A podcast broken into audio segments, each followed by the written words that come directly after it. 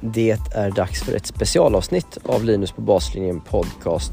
En RQT-special med Thomas Enqvist, Daniel Berta, Evan Jenkins och Johan Widenmark i soffan framför mig. Avsnittet är indelat i två olika delar. I första delen så pratar vi med coach Daniel Berta och mentor Thomas Enqvist och i den andra delen, som är på engelska, pratar vi med fyscoacherna Evan Jenkins och Johan Widenmark. Frågor vi kommer in på i avsnittet är vad Enqvists mentorsroll innebär, vad Berta har lärt sig under de senaste årens arbete med yngre juniorer, vad hans spaningar från internationella tävlingar är, varför Enqvist valt att engagera sig i satsningen på RQT, hur fysprogrammet utvecklats de senaste åren, hur viktig struktur och planering är för fysträning och fysprogrammet och vi pratar om vad Johan har utvecklat vad det gäller fotarbetsträning och såklart väldigt mycket mer. Nu kör vi igång RQT special.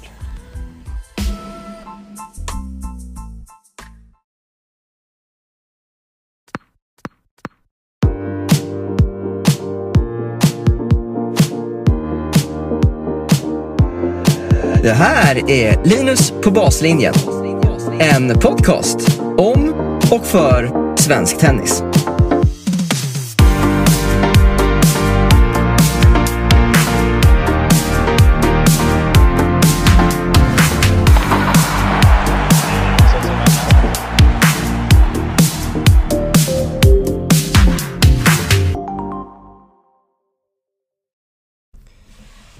Nu sitter jag ute på RQT Stora Väsby eh, tillsammans med Daniel Berta och Thomas Enqvist. Eh, välkomna till den här podcasten. Tack så mycket. Tack.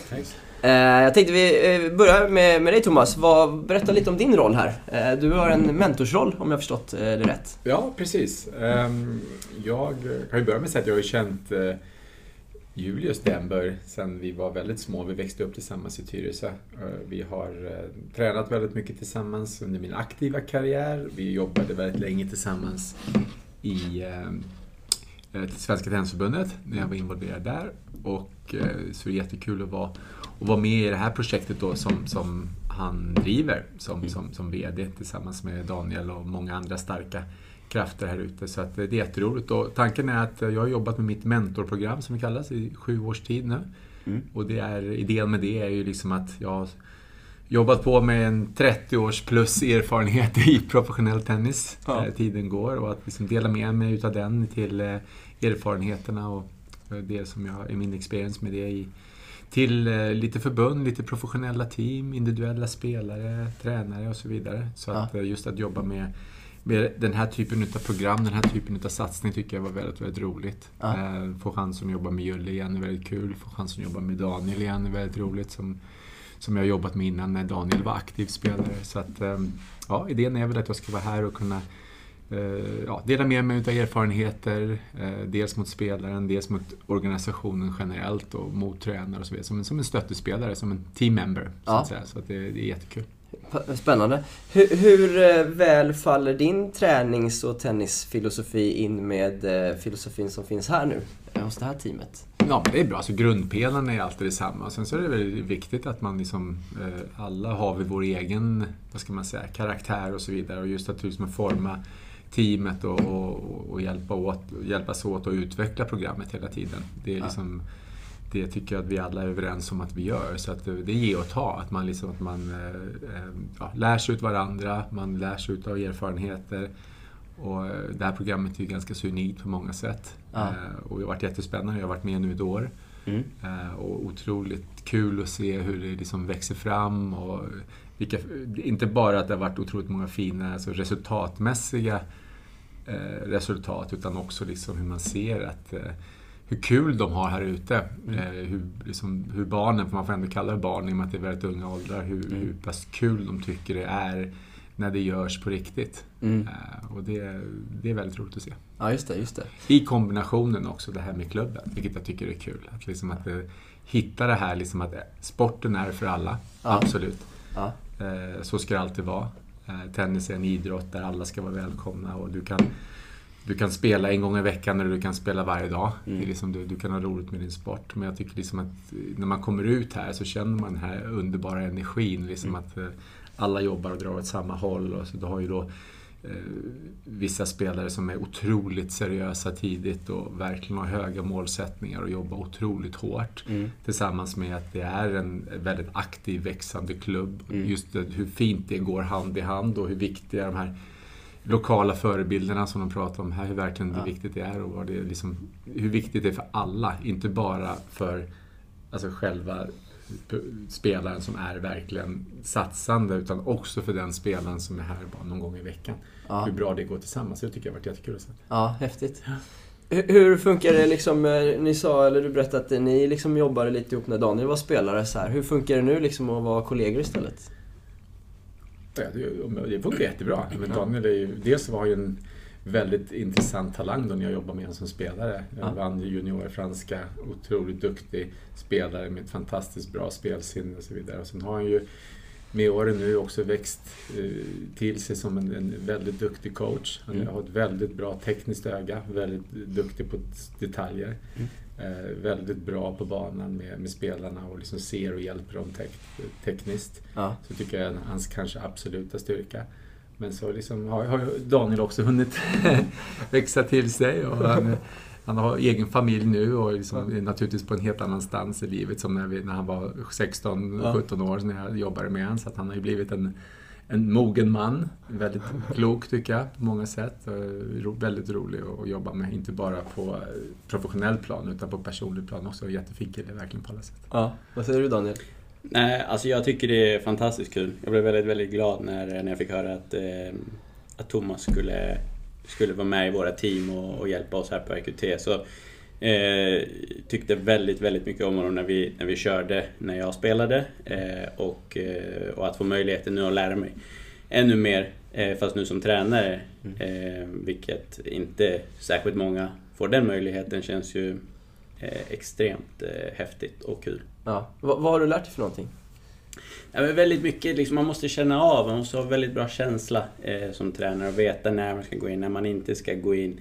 Ha den här touchen. Eh, man behöver inte alltid säga några revolutionerande eh, saker utan det gäller bara att man, eh, att man känner av situationen och, och går in när man ska gå in. Ja. Och ibland liksom, ja, känna av spelarens humör, känna av spelarens energi. Mm. Och lyfta dem genom det istället. Framförallt. Sen är det massor med annat eh, i spelet, liksom, framförallt att höra hur, hur andra tränar, hur, hur Thomas själv tränar, vad, vad, han, vad han ser där ute. Eh, Mm. är, ju, är ju oerhört... Eh, ja, det är nästan fusk om man, om man säger så ibland. Ja. Du, du har varit med sen, sen starten här av, RQT. Berätta lite Daniel hur, hur det här programmet har utvecklats och, och kanske förändrats under de här inledande åren. Eh, Det här programmet är ju ett väldigt, väldigt häftigt program om jag får säga själv. Eh, Vi tränar ju, eh, jag får ändå säga väldigt seriöst och, väldigt tufft. eh, Med, med alla spelare. Oavsett egentligen om, om man är med i klubb eller akademi. Men det jag skulle säga det är att vi, vi började med våran grej liksom för nu, vad är det, tre år sedan. Ja, något sånt va? Ja. Ja. Eh, som eh, ja, kunde verka liksom väldigt ambitiöst utåt. Men, men vi har ju visat nu sista, sista åren att, eh, att det, det funkar och vi har verkligen utvecklat de spelarna som har varit här och, och, och det känns väldigt, eh, väldigt kul att få vara med och, och bygga upp det. Mm. Är det något som ni, eller utifrån ditt perspektiv, som ni liksom har fått skruva på eller korrigera längs med vägen eh, från vad ni liksom gick ut med i början till där ni är idag? I liksom approachen eller liksom programmets grundbultar. Ja, jag tror att det är viktigt att man har... För vad vi försöker göra, vi försöker ha varje steg i, i spelarens... eh, I, liksom så att vi har alla, jag ska inte säga åldrar, men nivåer. Så att det hela tiden finns en nivå att sikta efter. Och även en nivå att gå ner eh, för spelarna. Så att de har... De ska ha både neråt träning, sin nivå och även uppåt. Så att vi har hela vägen upp. Ja. Eh, det tror vi väldigt, väldigt mycket på. Men vi tror också väldigt mycket på, på förebilder.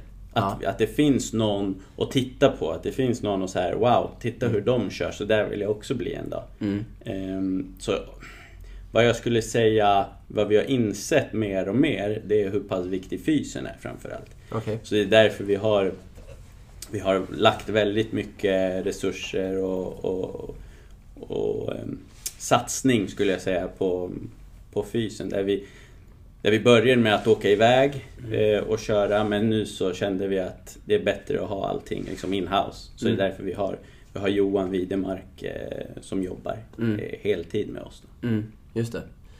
Eh, ända från, från starten av, liksom, av RKT så har det ju liksom varit en del fokus på att man, man vill att gö- skapa ett seriöst program för i, i yngre åldrar, eh, bland annat, eller framförallt kanske. Eh, och precis som du säger, att man liksom tränar seriöst och att det kan vara ganska, att det är liksom tufft så här.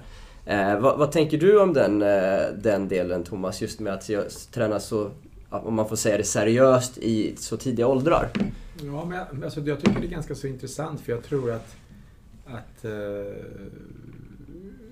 alltså, jag vill inte jämföra egentligen i och med att jag inte har varit någon annanstans egentligen på eh, de här typen av ångra, eh, åldrar. Men vad som jag tycker är väldigt intressant här det är liksom att, att alltså, väldigt, väldigt duktiga tränare som Daniel som kan träna vilken spelare som helst Mm. på professionella touren tränar väldigt unga spelare nu. Vilket jag kan tänka mig är ganska ovanligt. Att Mm. en tränare i Daniels kaliber jobbar ju ofta med en spelare som har kommit mycket längre i sin karriär. Mm. Och vad som är otroligt intressant är ju liksom att kunna ge den erfarenheten och den kunskapen i tidiga åldrar. Ja. Det är ju väldigt viktigt. Så att jag kan hålla med om att ehm, alltså programmet är tufft på så sätt att det görs på riktigt. Mm. Men det kommer tillbaka till det jag sa lite från början. Och det känner du när du kommer in här. Vad du märker är att, att det finns en enorm glädje. Så att Mm. jag tror ju liksom att, jag kan bara relatera till mig själv, det jag kommer ihåg från, från när jag var ung själv. Utan att, att varför man fastnade för tennis var ju för att det gjordes på riktigt där jag var. Så att säga. Det var ju Mm. därför liksom, har du drivkraften och älskar du idrott Mm. så vill du göra det på riktigt. Så att om du skulle vara någonstans där fotbollslaget inte varit tillräckligt stimulerande Mm. eller om hockeylaget var det eller om tennisen var det, då hade man ju valt den idrotten som det kändes som att det var på riktigt och det gjordes ordentligt. Ja. Och det tycker jag, så att, jag tycker att man ska liksom använda rätt ordlag. Är det tufft? Jo, men tufft, på- ja men det är roligt. Förstår du? Det, är- alltså, Ja. det, det, det är tufft på så sätt att du måste lägga ner mycket jobb, absolut kanske. Men samtidigt så görs jobbet för att du tycker att det är jävligt kul Ja. i unga åldrar. För Ja. att du känner att du får den uppmärksamheten du får. Du går framåt i den takten du vill. Och du är många, mycket färre spelare på banan i tidig ålder. Så att, liksom att du får, liksom, det är som ett instrument eller ett språk eller vad någonstans du ska lära dig från början. Går ju mycket snabbare och det blir roligare när du tar stegen lite snabbare. Ja. Så att, eh, och just det här, komma tillbaka till det Daniel sa om de tidiga förebilderna, de lokala förebilder. Det är också väldigt viktigt. Igen så här relaterat till mig själv att jag började spela tennis för Björn Borg, absolut. Det var Mhm. min absoluta ultimata superhero. Och så naturligtvis med Edberg och Welander, de du såg på, de du såg på TV. Ja. Så att de hade ju en otroligt stor betydelse i din karriär. Inte så jag säger, absolut. Men de riktigt kanske ännu viktigare förebild, förbe, eh, förebilderna var ju de du hade i din klubb. Så i mitt fall då Conny Falk, Peter Karlsson, Per Henriksson. För de kunde du ju ta på. Ja. Jag kommer ihåg själv när man hade avslutat sin träning och Per Henriksson kom in och spelade eh, timmen efteråt så stannade du och tittade. Och Ja. liksom, precis som Daniel säger att oj vad de slår hårt, oj vad han är duktig och där Ja. skulle jag också vilja spela. Den var ju mer på riktigt än en Mats Welander och Stefan Edberg som naturligtvis var så viktiga också. Mm. Ja. Men just de här lokala förebilderna, de- för, förebilderna, de du, kan, de du kan träffa, de du kunde prata med, de du kunde se i verkligheten, de är Mm. otroligt viktiga. Ja, Och det är lite så som jag, vi jobbar här också. Just att de här eh, duktiga yngre spelarna föder den här inspirationskällan över till allihopa. Ja. Och då bildas den här fantastiska positiva energin som finns här ute. Ja, just det. Jag är med. Eh, om man tänker då som, som du Thomas som, som eh, har varit på en så pass hög proffsnivå och, och tränat liksom, duktiga äldre spelare och så vidare. Och, och Daniel, du var också en, liksom en, en spelare på hög nivå. Hur överförbar är er erfarenhet från seniortennisen till de här yngre åldrarna då, skulle ni säga? som ledare nu? Ja, det är, det är en väldigt bra fråga, för det är ju alltid svårt att sitta och säga själv. Men jag tror liksom att dels så har man ju gått igenom kanske steget där de är ändå, så att säga. Det är liksom, man får ju liksom ta det i rätt ordning, så att säga. Det är som om du, om du coachar en eh, 14 till 16 eller 16 till 18 eller sen 18 när de börjar liksom ta steget ut till, till proffs och senior så är det ju naturligtvis skillnaden om du coachar någon 10-åring. Ja. Eh, men samtidigt också så kanske du har mer erfarenhet och så vidare så har du också sett stegen som behöver göras. Ja. Så att eh, där är ju väldigt viktigt att man liksom gör i rätt ordning. Mm. Och jag tror att på något sätt så känner jag nog att det kanske är lättare för en spelare eller för en coach som har liksom gått igenom det en gång hela vägen och kunna mm. förstå ordningen ja. än någon som inte har gjort det. Ja, jag för att liksom att, du har ju helt rätt att man kan liksom, självklart så får du liksom inte coacha över deras huvuden om du förstår det uttrycket. Ja. Att du, liksom, du kan ju inte coacha eh, en tioåring som, som du coachar professionell 25-åring på ATP-touren. Eh, liksom, taktiskt eller liksom spelupplägg eller så vidare. Men däremot så kanske du har lättare att se banan så att säga. Mm. Utan du vet utav erfarenhet de här småstegen som måste göras hela tiden. Ja, och då kanske det är lättare att sortera det. Och, ja. liksom, och få det att göras i rätt ordning. För det blir ju väldigt viktigt att ja. det görs, så att du inte börjar i fel ände. Så Just där tror jag att, liksom, att det är en fördel om du har den eh, erfarenheten. Mm. Vad säger du Daniel? Jag tror att det är precis som Thomas säger att eh, man kan se lite grann vad som vad som, vad som har hänt om man säger med, med de äldre spelarna för att kunna föra över det på de yngre. Men jag tror, jag tror framförallt att det är viktigt att man att man kan se åt andra hållet också. Alltså att man kan se eh, kopplingarna. Okej, okay, vad kan jag se på de yngre hos de äldre och, och sen åt andra hållet med. För då kan man förstå vissa situationer på ett mycket, mycket bättre sätt. Och om jag då ser en 10-åring och en 18-åring som spelar, men man kan se någon, men de spelar rätt så likadant. Vad är det för någonting jag kan se här som jag skulle vilja ha Liksom, vad skulle jag vilja ha mer av 18-åringen? Då kan man liksom börja bygga på det på 10-åringen redan. Ja, skulle jag säga. Och på så vis så kommer man nå lite längre tror jag hela tiden. Mm. Eh, sen tror jag faktiskt väldigt mycket på det här med eh, proximala utvecklingszonen. Att man jobbar lite, lite liksom vad som är som vissa kan tycka ja, men väldigt utmanande. Att mm. det är liksom, någonting jag behärskat. Okej, okay, men vad är nästa steg? Okej, okay, då börjar jag snudda lite på det.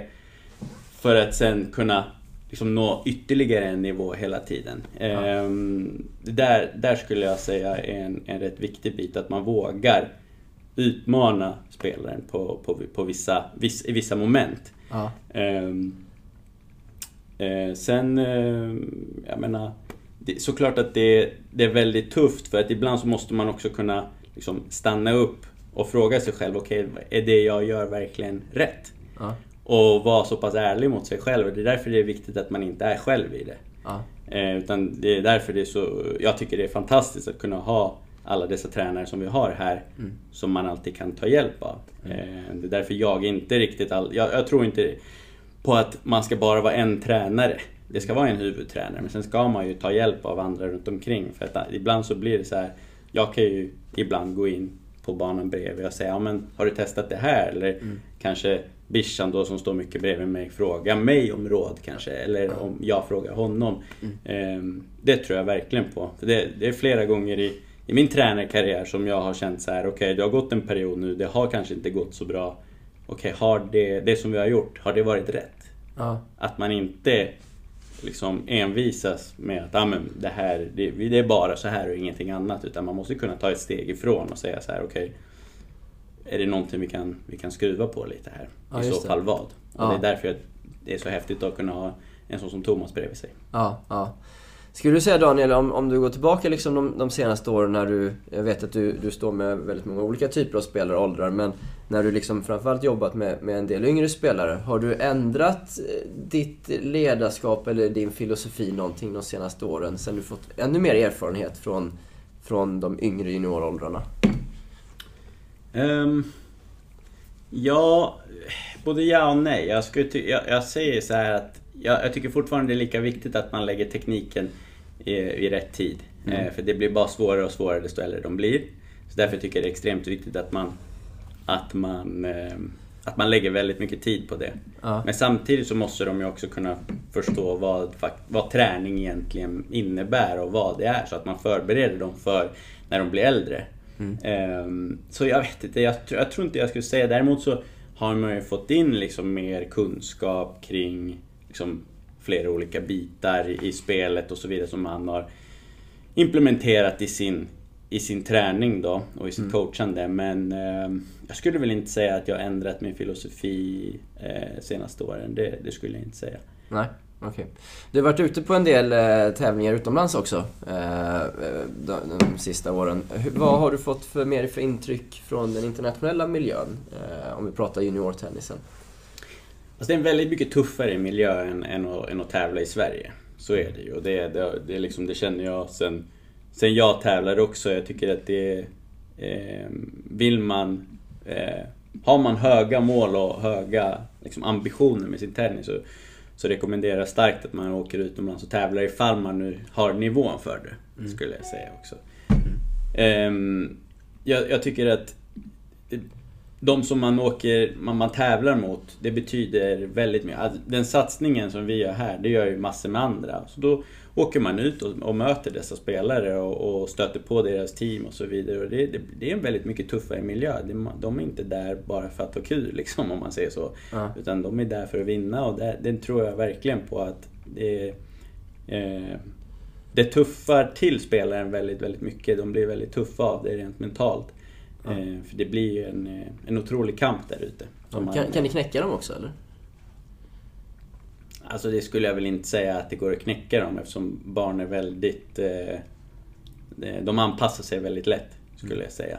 Mm. Och sen handlar det väldigt mycket om hur coachen faktiskt är där ute. Om jag väljer att liksom, det, det handlar om min approach också mot spelaren. Mm. Hur tacklar vi motgångar utomlands? Hur, hur hanterar vi liksom vinster? Mm. Och, och det är mer det som kan knäcka spelaren. Hur ens egna tränare, tror jag, eh, hanterar olika bitar. Okej, ja. Eh, vad, vad säger du om det Thomas? Eh, liksom med, när du, du är lite fram och tillbaka mellan Sverige och utomlands och så vidare. Kan du se liksom något generellt i mil, miljön i Sverige kontra utomlands eh, ifall det skiljer sig sådär? Nej, jag har nog inte sett tillräckligt mycket tävlingar på hemmaplan. Liksom. Nej. Alltså, prata Sverige då, liksom, skillnaden egentligen. Men vad jag håller med Daniel om, det är väl liksom att, liksom att, att det är viktigt att liksom, i, i tidig ålder få liksom komma ut. Det, det tycker jag är väldigt viktigt eh, faktiskt. Eh, jag säger inte att det, är, att det är ett måste, men jag tycker att det är viktigt. Sen tycker jag det är viktigt också att understryka att, liksom att och det tycker jag det här programmet gör bra. Det är liksom att man får titta till individuellt på spelaren, alltså vilken typ av spelare, vad är det för typ av projekt och vilken spelare pratar vi om? Och precis som, som Daniel säger att det är jättebra att vara ute och, och tävla men bara om du liksom är där så att säga, om du hör hemma där. Om, du, om, du, om, du, om, du, om, du, om det är det projektet som gäller så att säga. Sen finns det ju olika vägar att gå. Du behöver ju inte vara ute och tävla beroende på det. Du kan ju börja senare, du kan ju liksom göra andra, du kan hålla på med många olika idrotter och tennisen kanske har mindre plats än och så vidare. Det finns ju alla andra vägar att gå. Ja. Men jag tycker liksom att när det är utrymme och det är rätt sak att göra för den spelaren, då ser jag bara liksom positivt på att vara ute och, och tävla i tidig ålder och få den typen av erfarenheter. Och, och man märker på det också på spelarna som vi har här. De spelarna som har varit ute och spelat utomlands, det är ju också en väldigt stor motivationshöjare. Mm. Liksom att, eh, på, på, på alla sätt. Så igen, alltså det ska, alla de här satsningarna vi pratar om, tuffheten Daniel pratar om, jag håller helt med han. Men jag vill ändå understryka det, för jag tycker det är ganska så viktigt att säga, att det görs med glädjen. Alltså Mm. det görs med motivationen och drivkraften från spelaren. Så att säga. Mm. Och det är ganska viktigt att komma ihåg. Liksom, det är inte så att, liksom att, att programmet forcerar ut spelaren utomlands. Liksom, nu åker vi över gränsen till Norge för att vi ska spela där. Liksom. Utan, Mm. utan det här är ju liksom ett, ett eh, vad ska man säga, det är som ett, det, beroende på vilken typ av spelare vi har, var den ligger i fas, när det är riktigt och rätt för den och just de här grejerna som Daniel pratar om, tuffheten, hela den här tävlingsinriktningen och liksom få spela och lära sig att hantera allting som det innebär med att åka iväg och spela och så vidare. Det är jätteviktigt. Så ju tidigare du kan börja med det, desto bättre. Mm. Om det görs på rätt sätt. Och det tror jag är jätteviktigt. Och det, det görs det här. Ja, ja. Så att jag tycker inte, det går liksom inte liksom att säga att det är en generell regel att varenda klubb nu ska liksom försöka boka in utlandsresor. Utan jag tycker det handlar mer om att man får titta på den typen av, var ligger spelaren i fas? Mm. Vilken typ av driv, drivkraft har spelaren? Och är det rätt att göra? Och är det rätt fas? Då tycker jag det är definitivt bra, precis som vi gör med en hel del spelare här. Ja, ja. Det där är intressant ju. Eh, jag håller med. Om man, om man tar ett steg längre då.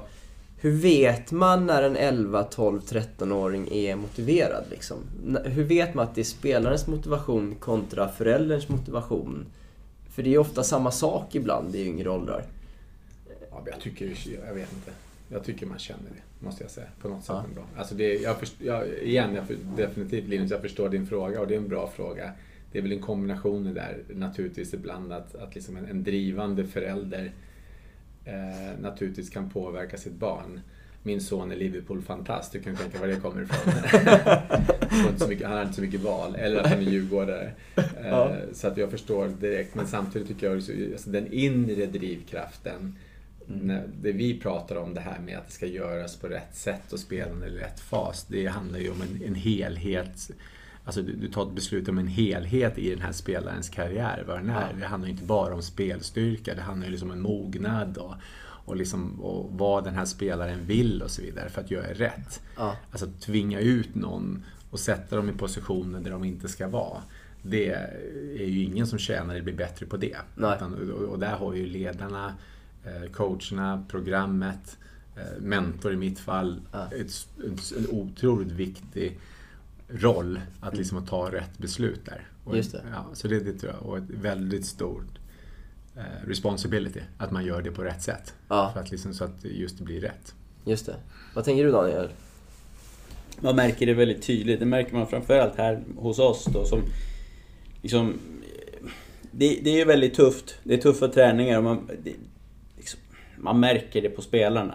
Ifall de har kommit för att de vill eller för att föräldern vill det. Det, är liksom, det går inte att missa. Nej.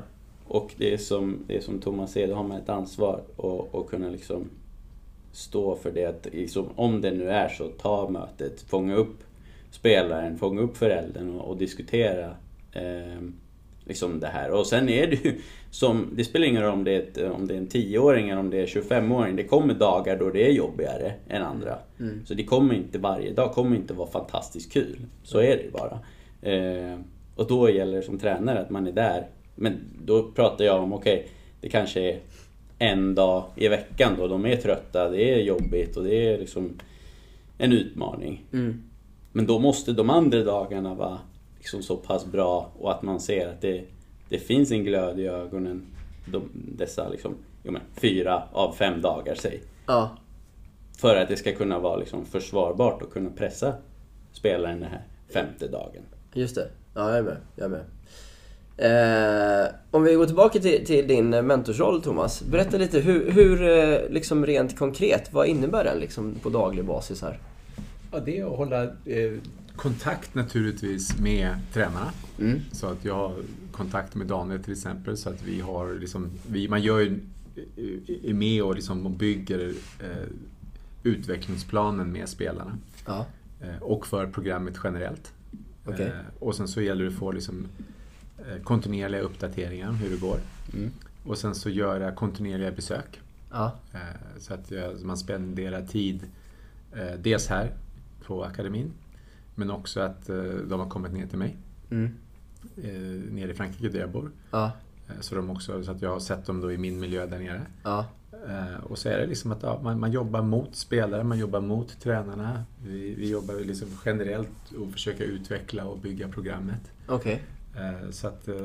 ja. Så du coachar liksom, du coachar coacherna och du coachar spelarna? Ja, eh, ja alltså, det, alltså det, det, man, man blir en del utav teamet helt enkelt. Som Mm. kommer, jag, jag, jag är ingen varken viktigare eller mindre viktig än någon annan i teamet. Utan liksom, vi alla har ju eh, vår position så att säga. Ja. Det kan vara nyttigt ibland att ha någon som inte kommer in och ser det varje dag. Till Mm. exempel också. Men samtidigt ska det också då vara kon- tillräckligt kontinuerligt så att du kan göra ett trovärdigt och bra jobb. Ja. Nu till exempel, vi såg Nicole här i morse som inte jag sett på ett tag. Otroligt kul att se henne då, vilka otroliga steg hon har tagit. Mm. Eh, Daniel som ser henne varje dag tror jag också känner att hon har utvecklats. Men ibland kan det vara intressant för Daniel att jag kommer ner, jag har en bra bild utav henne Ja. i och med att jag har jobbat här ett år nu Ja. eh, och varit här regelbundet. Men Ja. ser henne inte på daglig bas. Så det är ganska så intressant då för Daniel att liksom höra vad jag ser.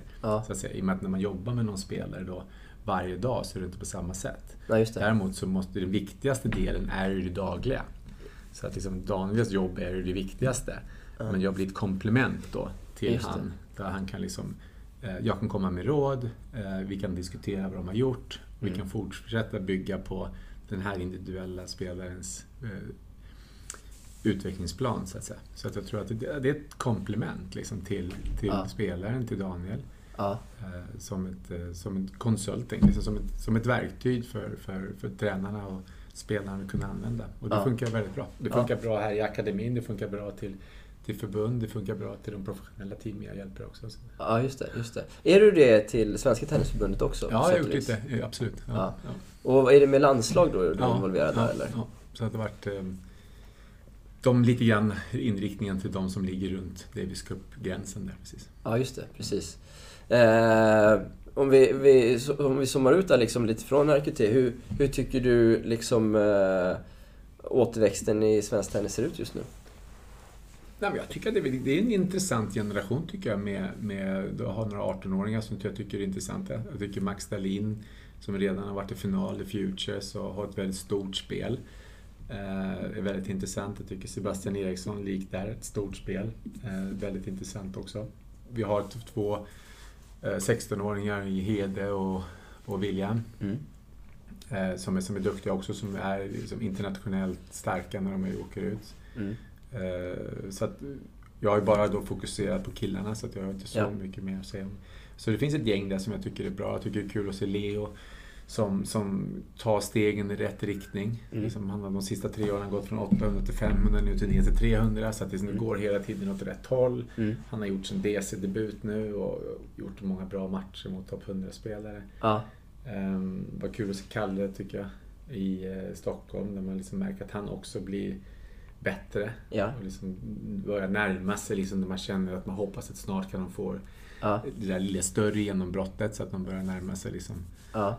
um, mer challenger-nivån och, och, och sen förhoppningsvis ta sig vidare till, till, till Grand Slam och kunna bli topp 100 så att de får spela. Ja. Så att det, jag tycker att det känns ganska så bra faktiskt. Alltså. Ja. Jag tycker det görs bra grejer i svensk tennis. Ja. Skulle jag vilja säga. Jag tycker att eh, det är många bra grejer som görs. Och, jag är involverad i Stockholm Open som du vet också. Så Ja. att jag tyckte under en sån vecka så känner man verkligen det här otroligt gediga tennisintresset som finns i Sverige. Ja. Vilket är också väldigt kul. Så Mm. det, är väldigt starka krafter. Liksom, vi har en tenniskultur i Sverige som, är, som vi ska dra nytta av, vi som jobbar med tennis. Ja. Det märker man verkligen under en sån vecka hur otroligt populär sporten är. Och det är också naturligtvis, det får man inte glömma bort, och det är också otroligt viktigt för att kunna få liksom resurser till, till satsningar och till att, att göra de rätta sakerna ute i landet och så vidare. Så jag, tycker, jag tycker det känns ganska positivt, ska jag vilja säga. Ja, vad härligt att höra. Ja. Ja. Eh, precis. Om man, eh, du har varit involverad här på RQT då ett år Ja. ungefär. Vad var den stora anledningen i början till att du valde att hoppa på det här? Ehm, dels skulle jag vilja säga att jag tycker att eh, det är intressant med att, att vi... Vi har ju sagt ganska så länge... se- eh, Säger så här, när jag och Julle jobbade på förbundet Mm. så var det ju, tyckte vi, för få spelare som låg i fas. Så att säga. Vad det betyder är att vi var, för, var många bra spelare, många Mm. duktiga spelare naturligtvis. Mm. Men det kändes som att tyvärr var det för många av de spelarna som låg lite efter redan internationellt. Det var ju egentligen bara kanske Daniel några i hans generation som Christian Lindell som kom ganska så starkt det året vi jobbade där och så vidare.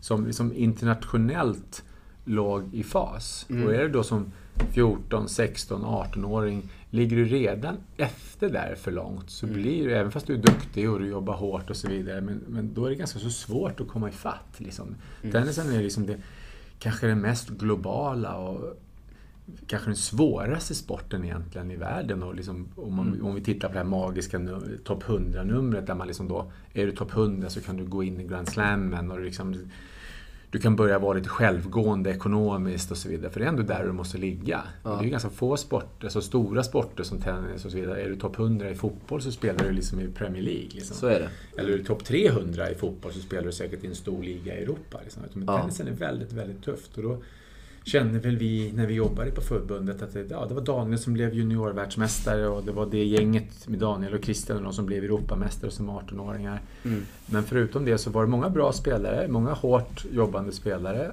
var roliga att jobba med. Men det kändes som att de alltid var spelare catch. De var alltid låg lite efteråt. Okej.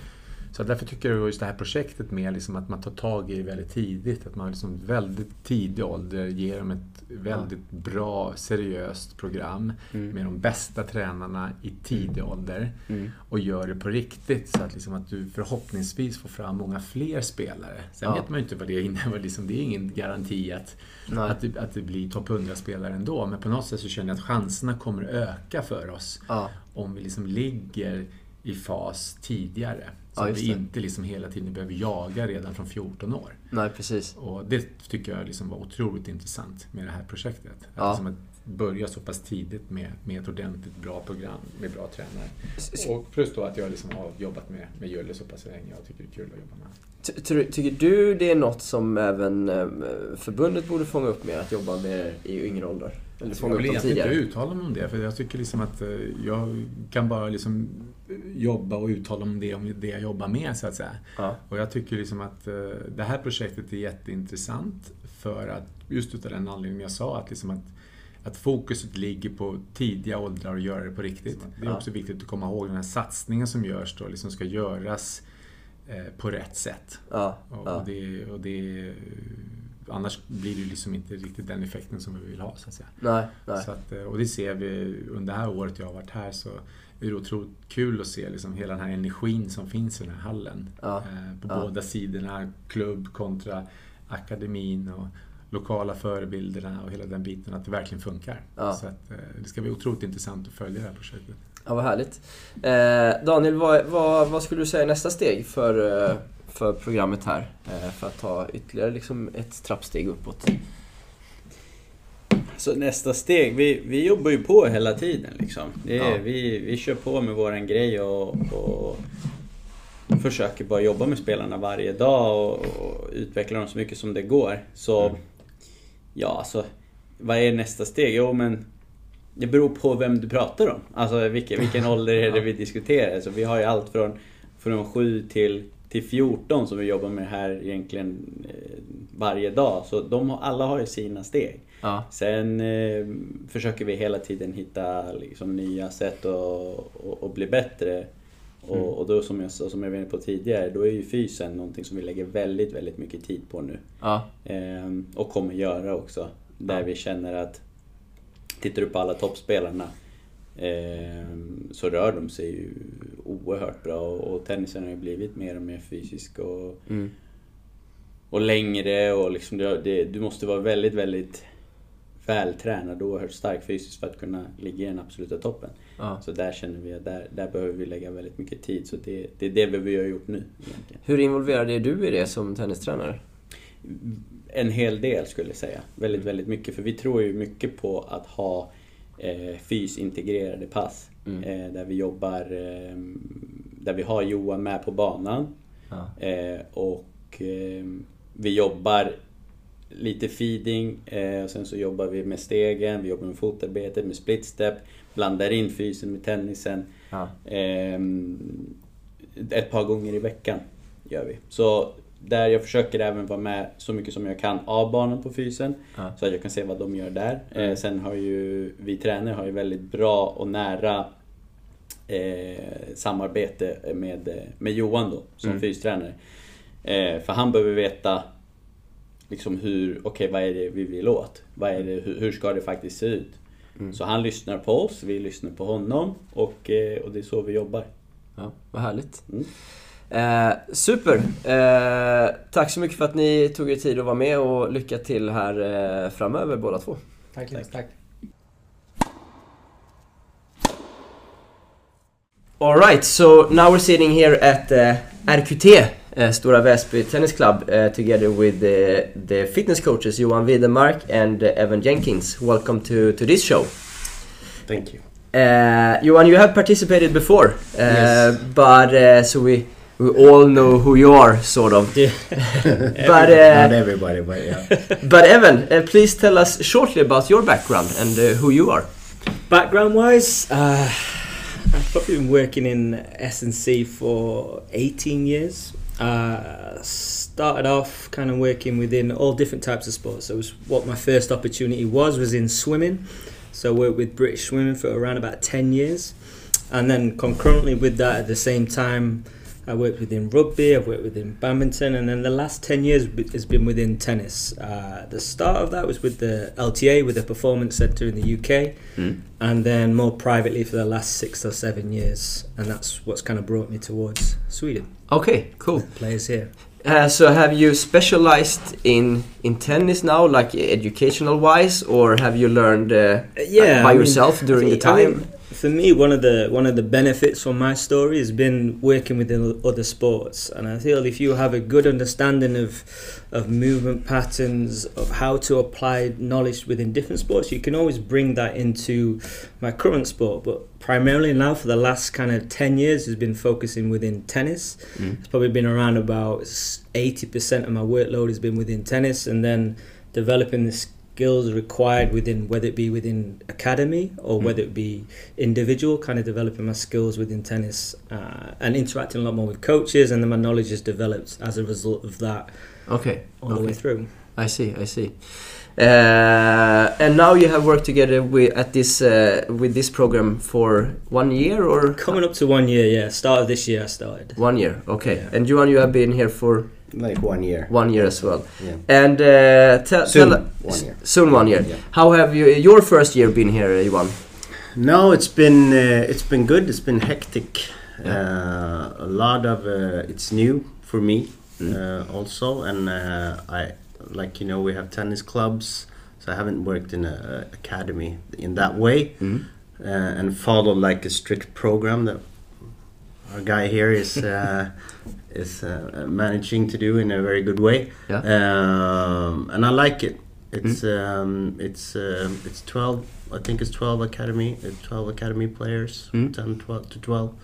Uh, so mostly work with them and a little bit in the club also. Okay, uh, and um, tell us your your different roles here. What what are you're here on a daily basis? Uh, and Yes. you come in from week to week, sort of. Yes. Uh, explain a little bit your your setup here between each other.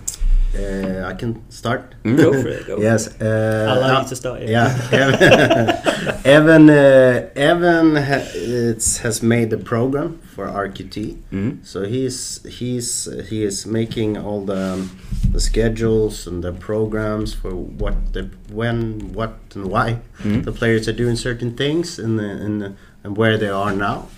Uh, I'm on uh, on the set here Mm. to to um, uh, make sure they do everything and make sure that I know what they got what they ha- what they um, are supposed to do. Mm. So um, yeah, that's our our, and of course, we talk a lot and uh, and um, s- yeah. All right. Yeah, yeah, I think I think for me when I originally came in, it was was speaking to Danny and Julius about developing a, a philosophy within within Sweden in terms of they wanted to change away from whatever the normal was. I haven't spent that much time within different academies, so I don't know what that is, but I have my own way of, of working, my own beliefs in tennis, like like everybody does in terms of how it should be done, how you should coach, you know, the, the type of work people should be doing at certain stages. Mm. And it, for me, it was really um, I had a, a, a small amount of time in which uh, in which I could give to RQT at the start of the year in terms of number of weeks. And then within that was about introducing a philosophy which was aligned with uh, aligned with the with the tennis coaches, aligned with the the academy as a whole. Mm. Uh, we had lots of discussions about that before coming in, you know, Mm. to make sure that was there. And also I met met Johan before as well, just to say, look, this is this is this is my beliefs in tennis. Mm. This is in terms of delivering an S and C program, a physical program, Mm.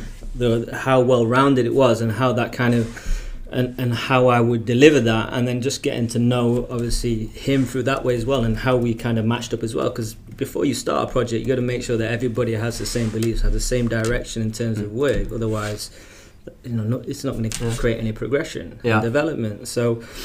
I dedicated a number a number of weeks and amount of time here, and then from that point, it's been it's been working and putting pathways um, and structures and plans in place in terms of working with the coaches primarily Mm. to make sure that they you know they they have certain knowledge that they Mm. have certain understanding that they can then go ahead and deliver a program and when i say a program it's not just um, thinking about the physical and the tennis but everything that happens within within this roof you know Mm. whether it be on and off court whether it be physical whether it be Mm. cognitive whether it be biomechanics all these type of things that need to be brought together within one roof in order to support development players so So, so when you talk about uh, your philosophy and your beliefs, uh, what is that?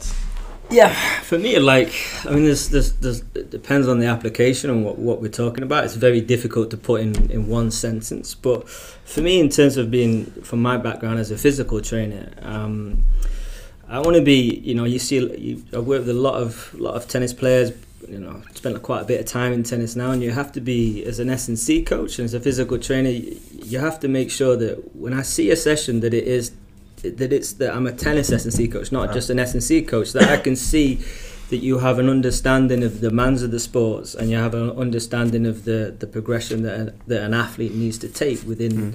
tennis themselves. So it's not just focusing on what happens, for example, a lot of time within the gym and uh, and certain movement patterns within there. But you've got to have a good understanding of the demands of the sport, the the movement patterns in there, the Mm. the you know the kind of the physiology that happens on the court, and really making sure that you're you actually you're you're you're tailored and specific to the needs of the player at a certain age group and also Ah. the needs and the demands of the sport and you have to make sure that then your S&C kind of focuses in on them type of things Okay, okay.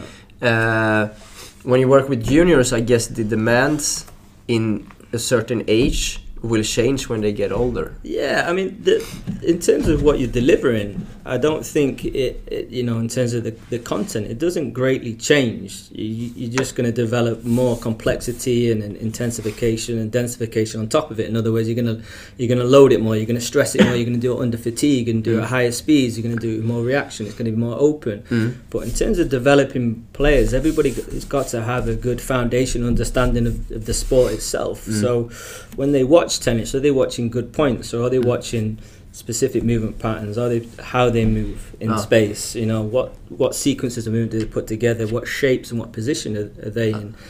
And so that so you're actually developing kind of their understanding of what that's what that looks like. What's that Mm. involved? So do they know the names? Do we have a terminology? So it has to be a little bit, a little bit more like school.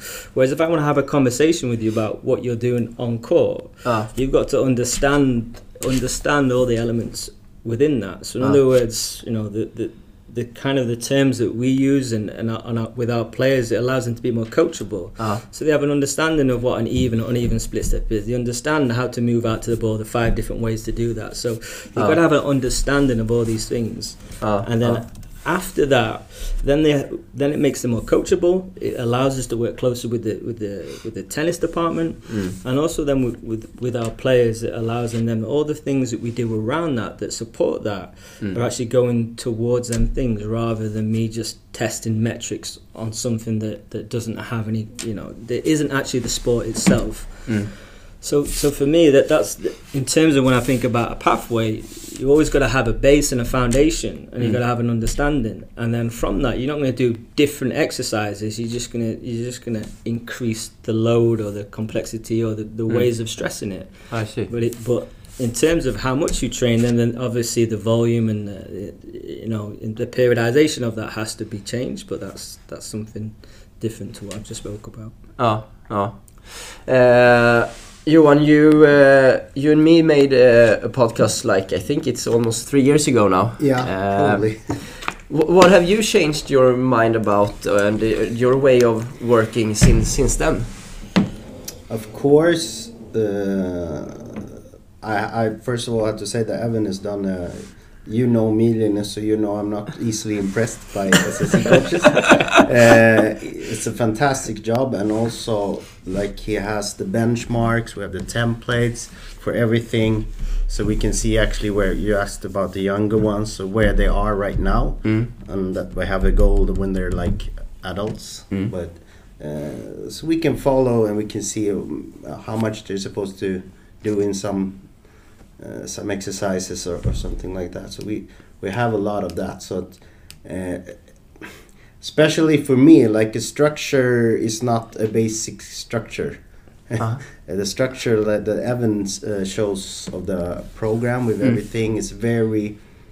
Uh, we uh, correct me so I don't say wrong. wrong. We have the three pillars we work from Uh, and it's uh, it's it's power, uh, great agile agile movers, and it's uh, robustness. uh, And in every pillar we have like uh, we have testing, we have templates, Mm. and everything, and we work from that and try to like uh, everything goes very good together. mm, mm. So uh, from um, from the thing, the movement we work on court, we try to put that in the gym and make them like uh, mobile and uh, strong in different positions to get Ah. faster also on the court, and Ah. also strengthening like hips and. So it's a more structured way of working yeah, much now more since than I have uh, you did for a couple yeah, of years yeah. ago. Then Much Ah, more, much more. Okay, But okay. that's where your philosophy comes in, in terms of your agreement on the foundations within your sport, and then making sure that everybody then kind of is on that same path. Okay, how do we then develop it? How do we then look to look to progress that? And Mm. how do we do these keep these foundations within our work within the gym, off the court? We spend a lot of time kind of off the court in space working to kind of really focus on the part of the skill and then then put it onto the court in terms of with our integrated sessions with the coaches Mm. working on this these same elements that we spoke about and it's it's uh, it has to be as much as we talk about integrated sessions and, and the kind of the world that I've come from in, within tennis that sometimes means that when the fitness coach and the, the tennis coach work together majority of the time that when I've seen that or been a part of it to an extent it means the fitness coach comes on for a bit of time throws a few med balls puts a puts a, a band around and pulls them around the court and that's that's not the type of integrated work that we're talking about bringing the fields together Ah. you have to do it in a specific way it has to be directed and then how do we work together to, to create this uh, improvement and that's Okay. that's that's something that's been lacking from a lot of places not just within Sweden Mm. I would imagine I don't know because I haven't been around but in the other countries that I've worked in But how, how much structure and how much uh, of a program can you can you put in place when it's so individual at the end yeah I when mean, it comes to the fitness part? Yeah, I mean, it's it, you can say it's it's individual, but I mean, particularly at the start, you know, at the beginning of your of your journey as a tennis player, you don't have to make it that individual. You have to make you have to make the demands of the player meet the demands of the sport, and then as they have a good foundation and groundwork, then you can say, okay, now we can now we can develop these exercises or take them in a certain direction dependent on the player Mm. dependent on their game style, dependent on their abilities, dependent on their strengths and their weaknesses, dependent on what the coach wants to work out at certain Mm. points in the year. But in terms of giving them the, the tools and the options, that's Mm. where you need to start with every player. Mm. So you, you don't want to make everything too individualized. You have to give them the full spectrum of skills, Mm. right? The physical literacy, their, their ability to go through full range of motion, X, Y, and Z, so many other things. And once you've created a really good foundations, then you have no restrictions in terms of where you want to take and turn that player into in terms Ah. of these skills you've got. Ah. So in terms of individualization, it's yes, it's something, but you have to you have to plan that in in terms of the progressions. You're not going to start straight away with, particularly in an academy setting, and also within you know working with players. You're not going to do that st- straight away. You have to you have to build a spectrum of skills, and then within that, you have to highlight different areas depending on the player and depending Ah. on, the, on their game style, and then you go from there. Ah, That makes ah. sense. Yeah, yeah, it makes sense. Or what do you think, Johan? Yeah, yeah. Does it make sense? it makes sense. It makes a lot of sense, especially when you see it Yeah. on place in place. Yeah, yeah. Uh, how uh, how much do you work together with the tennis coaches here when you're you're? Yeah, that, that's like Evan said. That's the difference because we have two sessions. When Evan is here, no, no. It depends on the on, on the time and where we are in the cycle. But uh, a normal week, I do two sessions with the tennis coaches okay. on court. Two days. uh, Two days. W- Two when you work both tennis and fitness, or yeah, you, or how- integrated. Like Ah. uh, it's uh, it could be it could be a li- like a split step that Mm. we're working on, and uh, and the push from the split step, and then we work. Uh, we do a warm up and we work uh, without ball a little bit, but with racket on that, Mm, and then we mm. put a ball in, and Mm. then someone has difficulties, we take them out and then put them in again. Ah. work a lot like that.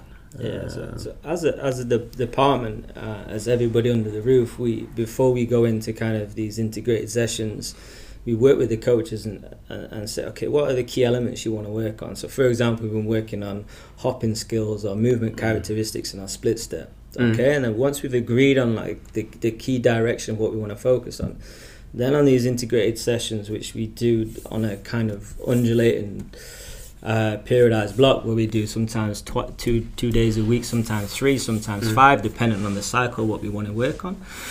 Then we then we kind of do part of that skill. We develop it and build it up into our warm up, and then with the coaches on the court, um, we then go from from them positions. We work on these these elements together. So, and again, when we work on it, we're really improving our coaching eye. We're thinking about feet position. We're thinking about center of pressure. We're thinking about body position. We're thinking about contact Mm. point.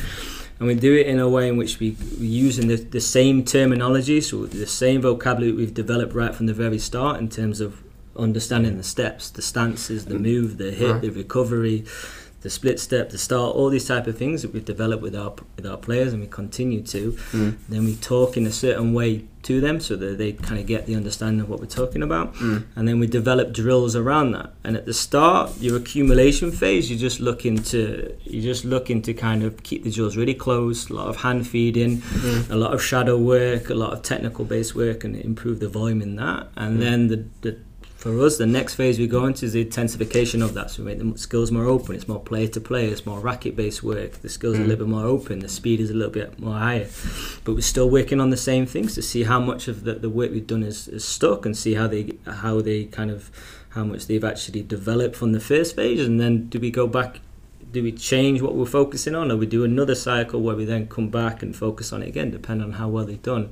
But we're on court with the coaches talking about the positions, talking about the feet, talking about how they move. Like Mm. that interaction Mhm. with the with the staff and the tennis is Mm. is a is is a much more kind of robust way of doing it rather than we're going to do this and Mm. just find a way to overload it or just do a few jumps before they do some power Mm. work. It's Mm. you know we're actually working together Mm. and then a lot of that and then from that you have a lot more conversations in, in meetings together we review each cycle we look forward to what we're going to do next Mm. where do the coaches want to take it what have we seen on court you know all these type of things that actually make it so we are you know we're not just resigned like a lot of S&C coaches feel comfortable resigned to the gym or resigned to like this is where I feel comfortable Mm. you know if you want to if you want to work here as an S&C coach you, you've got to learn and you've got to know your tennis Yeah. you've got to know your steps you got to Mm. know you got to know and I the think that's pretty unique, right?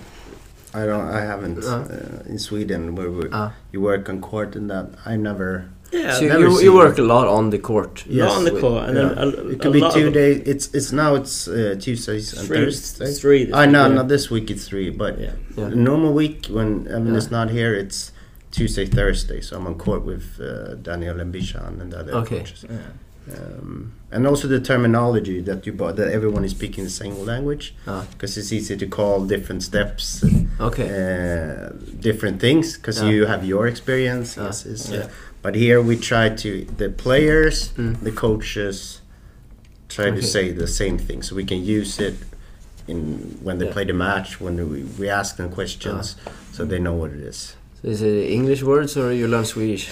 my Swedish is terrible Actually, Everybody needs to learn English. Actually, Evan, is, I remember that you said that you call it whatever you want, but I'll have you to learn just a few words in Swedish if that was the case. But whatever, it's you, in- whatever you want in to, call, you call it whatever you want. you know, I don't care. It's not like this is the way I want you to do it. It's like Call it this in understand. Swedish. I don't. I don't mind. It's English. as long as you all agree on it, call it whatever the hell you want, and it's consistent. No it's problem. fine. Yeah, yeah, yeah.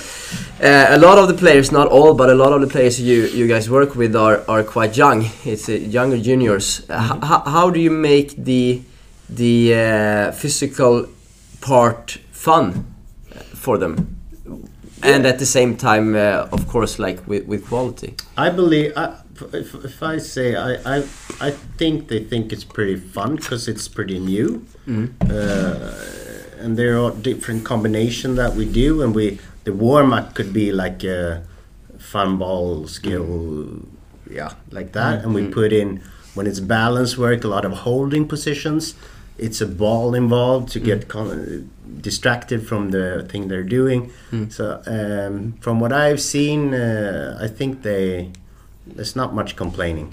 Okay. They, and they smile and they That laugh. can be different reasons for that. Yeah, yeah, but, yeah. uh, I think, I, I think we spoke a lot about you know quite quite specific things uh, in order to you know to develop your your ideal tennis player. But you know working with our age group as well, like within that you have to develop a general athlete as well. So they have to have a lot of general skills where they're you know they they're explosive, they're fast, they they can react, they got good kind of coordination. So you you can't go too specific and you can only move in like these tennis steps and stuff. Like in order what what what kind of goes into that is their general athleticism. So within that you have to develop a lot of skills where you're going to be going to be challenged. So whether it be coordination based skills whether it be hand eye stuff whether it be hand feet stuff whether it be a mixture of that whether it, it be putting different challenges and competitions within that. So a lot of drills just putting some speed gates up for Mm. example makes that okay doing doing we brought the spike ball in this week for, for these things that, you know we do different types of different types of games and and stuff like you know whether it be different handball games as well. So developing the, the skills in terms of in in terms of making it fun and challenging needs to be there from a young age. And also you know tennis is you know there's a lot of volume in it. Even, hmm. you know even at the very start there's a lot of volume. So that getting that buy-in and getting that focus but also getting that fun element is so important as well. So it's it's about you know adding in different kind of novelty things that work on specific skills but but are going to challenge them. So if you want to work on i don't know conditioning like this week we had a lot of focus on kind of having the conditions to stay down in their athletic base a little bit more. So we did some drills around the, the spike ball in terms mm-hmm. of hand-eye coordination dropping the base down low working low on the net together in pairs mm-hmm.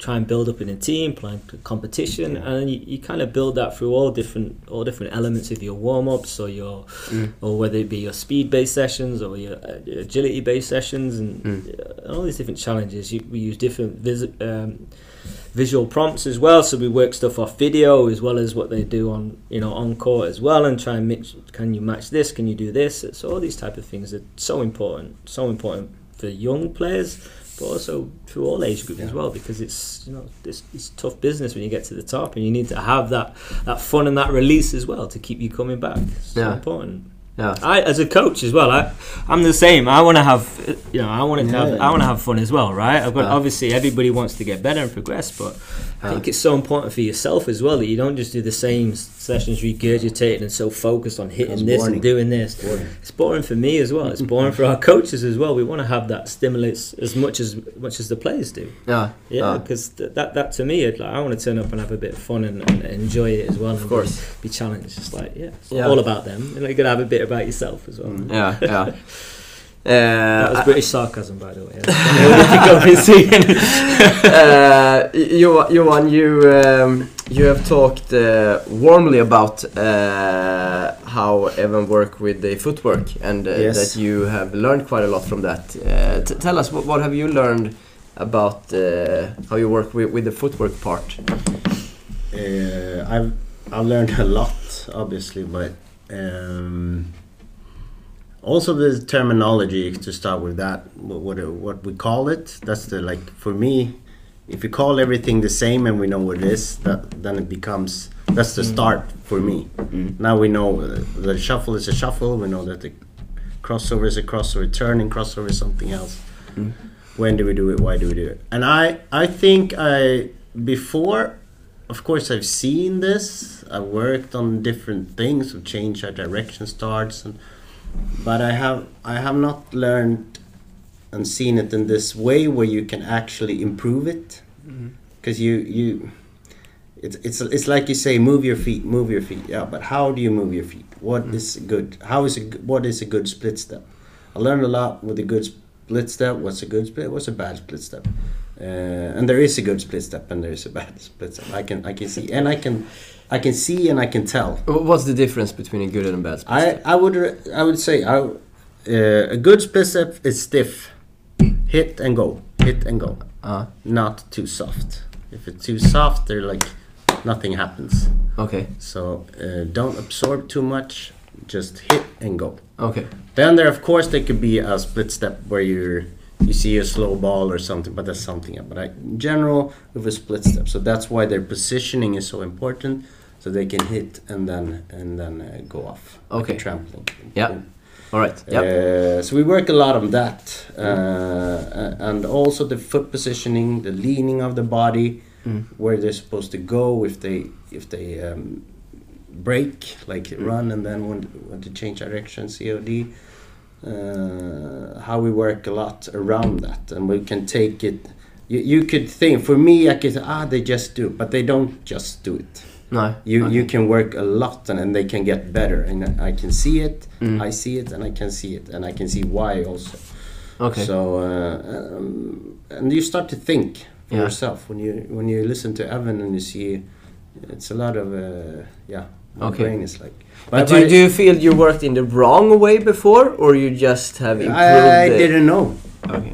that it was so. Um, so you're wrong, yes, if you call it wrong, but uh, uh, Uh, sorry, sorry. No, I no, didn't mean to offend you. Yeah, I- no, no, no, no problem. uh, but I, I, there's so much to think about to develop someone's movement, Yeah.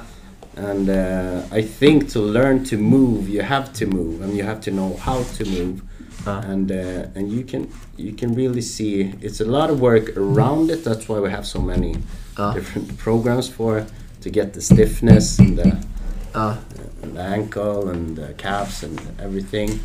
And also for running, for pushing off the ground. Also a lot of pushing, not stepping, pushing. okay. Pushing the ground away. A Ah. lot of that also. The, I know that Evan is oh push, push the floor, push, Yeah, push. a lot of steppers. Yeah, there's step. Ah. They just step like drag. To push to get the power. Uh, Push the, um, a lot of that. Okay. It- it's so much to go. yeah, I understand it. Yeah, I just wanted to briefly. Uh, And I don't think we should say everything else. or, or, or should I we? was kidding. No, no. sharing podcast. You're not going to give Yeah, you know I don't No, like to hear kidding. that. Uh, Evan, from from what you have seen, uh, I know maybe it's not a fair question, but in general, can, can you say something you have experienced in general that the players in Sweden might be better or lacking compared to other countries' I mean, cultures? It's it's tough to to, to say that to be honest. Like what what I would say in terms of uh, if I would say like the U for, from the UK, obviously I spent most of my time with, and obviously I've travelled around on the tour, so I've seen a lot of different academies where we've Mm. set up as a training base. But I would say there's a there's a lot more education, there's a lot more information out there in the UK in terms of people might not actually use it, unfortunately, in the UK all, all the time and integrate it into their own skill set and their own kind of players or their academies or whatever it, wherever they are. But I would say the the level of level of information that's available around and supporting, whether it be you know tennis coaches or footwork cycles or work in the gym or whether it be agility based training or strength based training in regards to kind of and the demands of the sport itself i would say there's a lot more information readily available within the uk compared to sweden from, Okay. what, from what i've noticed. Uh, and it's and it's and it's a lot more structured. Yes one of the reasons is we have a lot more money Mm. you know, with the federation, etc., uh, which which makes a huge difference. But there's no reason why not in Sweden that they that this information people know it, they know parts of it, they understand it, they come across it, they just got it through osmosis from being going around different places. Mm. But I feel I feel in terms of actually having you know some some some good templates and some good information which they can then interpret because it doesn't have to be done the way that we do it it's you you know what makes it creative and how you Mm. interpret if me and you had the same information and how we would then go ahead and, and teach and develop our players is different it doesn't Mm. mean one's right and one's wrong but then you have the ability to apply and then be creative in your own way in which you see see the development for that player or, or yourself your beliefs so Mm. I think that would be the biggest thing in terms of in terms of from the UK to to Sweden, and um, I think you had the same very much with a, lot of coaches that I've come across in terms of S and C coaches. You know, Love to stay in the gym. You know, they lo- they don't want to be come out of their comfort zone and and and learn. Like I said to you at the start. I, I came into tennis. I'd, I had a very little background in tennis growing up. I had a love for all sports Mm.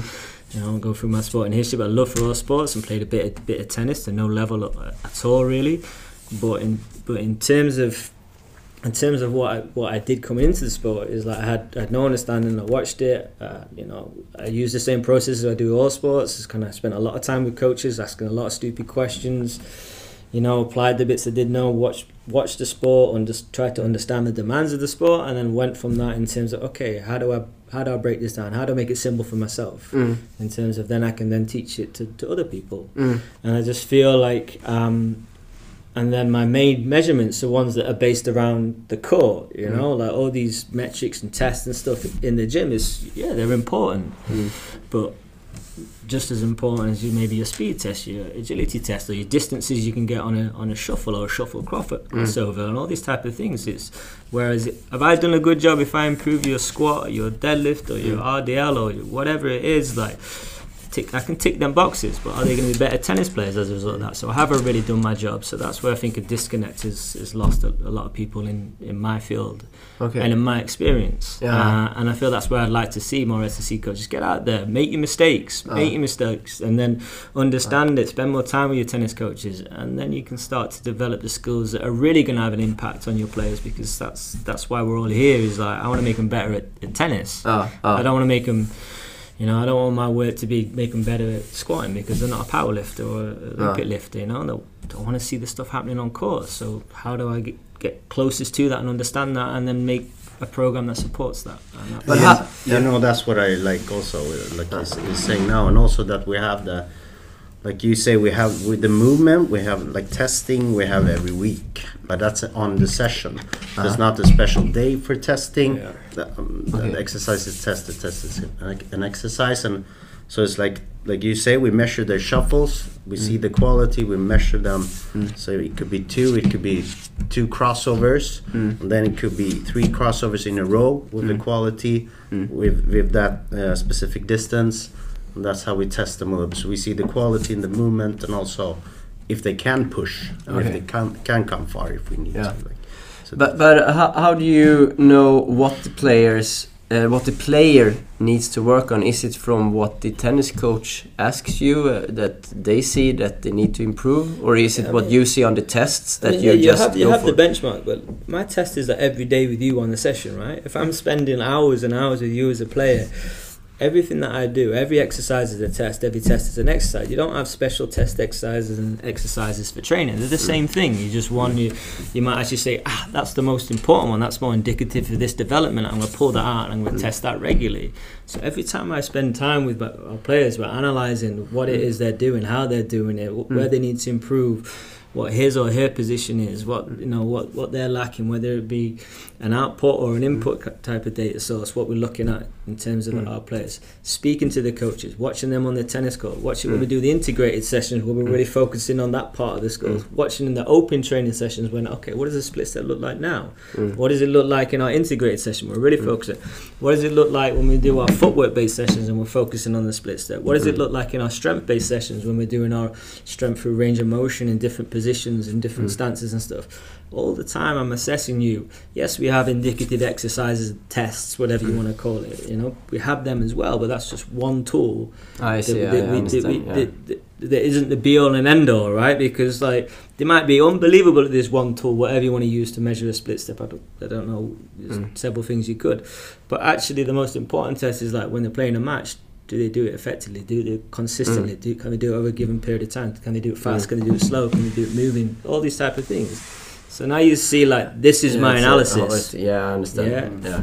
and this is just one way of you know a test is one Yeah. way of look, looking one at it, input but there's several all the time Uh, last here, what what, uh, what would you guys say is the uh, next step on the uh, t- t- for for this program to to take now? What's what's Well, well, in the pipeline now? Yeah, it's the app actually.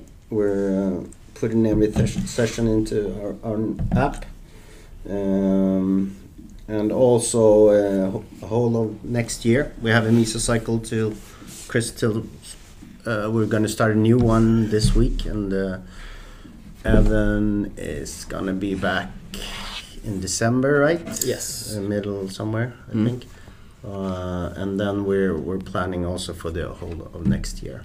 Okay. Uh, so I think it's like the, the structure that we've developed and, and the philosophies that we've done from this year is kind of everybody's getting an understanding of it you know understanding Yeah. the way we work what we're focused on the direction we're going on as a team and then we started to develop like okay what does the structure of that look like how do our microcycles mesocycles macrocycles look right and how do we go from one to the next to the next to get that kind of development that constant Mm. progression and that overload so we've we started to get an understanding of that as a, as a team, and Mm. now it's about okay. Now let's let's see what that looks like annually for the entire year moving forward. We're gonna add a little bit more technology in terms of the app, so every session is is tracked. We're gonna have some wellness stuff there. We're gonna have you know our analysis takes place within the app itself. Uh, we've got more kind of Testing home of it. programs, yeah, Mm. home programs, and also tournament based programs when they go away. But just just implementing this stuff slowly Mm. to make sure we you know you know we're going to make mistakes we're going to see where we can improve what works what doesn't work just really see this this structure and this program really working together I've spent a lot of time with Bijan looking at like okay when are the tournaments scheduled and planned? When can we put certain blocks in? When's the best time for training? So really having a proper structure where everything is aligned together. And then also next year, probably towards the end of next year, we're going to work at more the uh, the cognitive side of things as well, which is going to Exciting. be, which is what people, which is very very important, but it's, but you don't see. I haven't been to many places where they put a program in place where they're starting to look at the cognitive development of their players and, and what that actually looks like and uh, and Cool. how to actually train it and develop it. That's going to come towards the end of next year potentially. Super. Mhm. And then it's about time for a new uh, episode here where you can explain more about that. Maybe. I think. uh, guys, thank you so much for, for taking your time and uh, good luck uh, ahead here. No Thank worries. you. Thank you for your time. Thank Cheers. Dennis.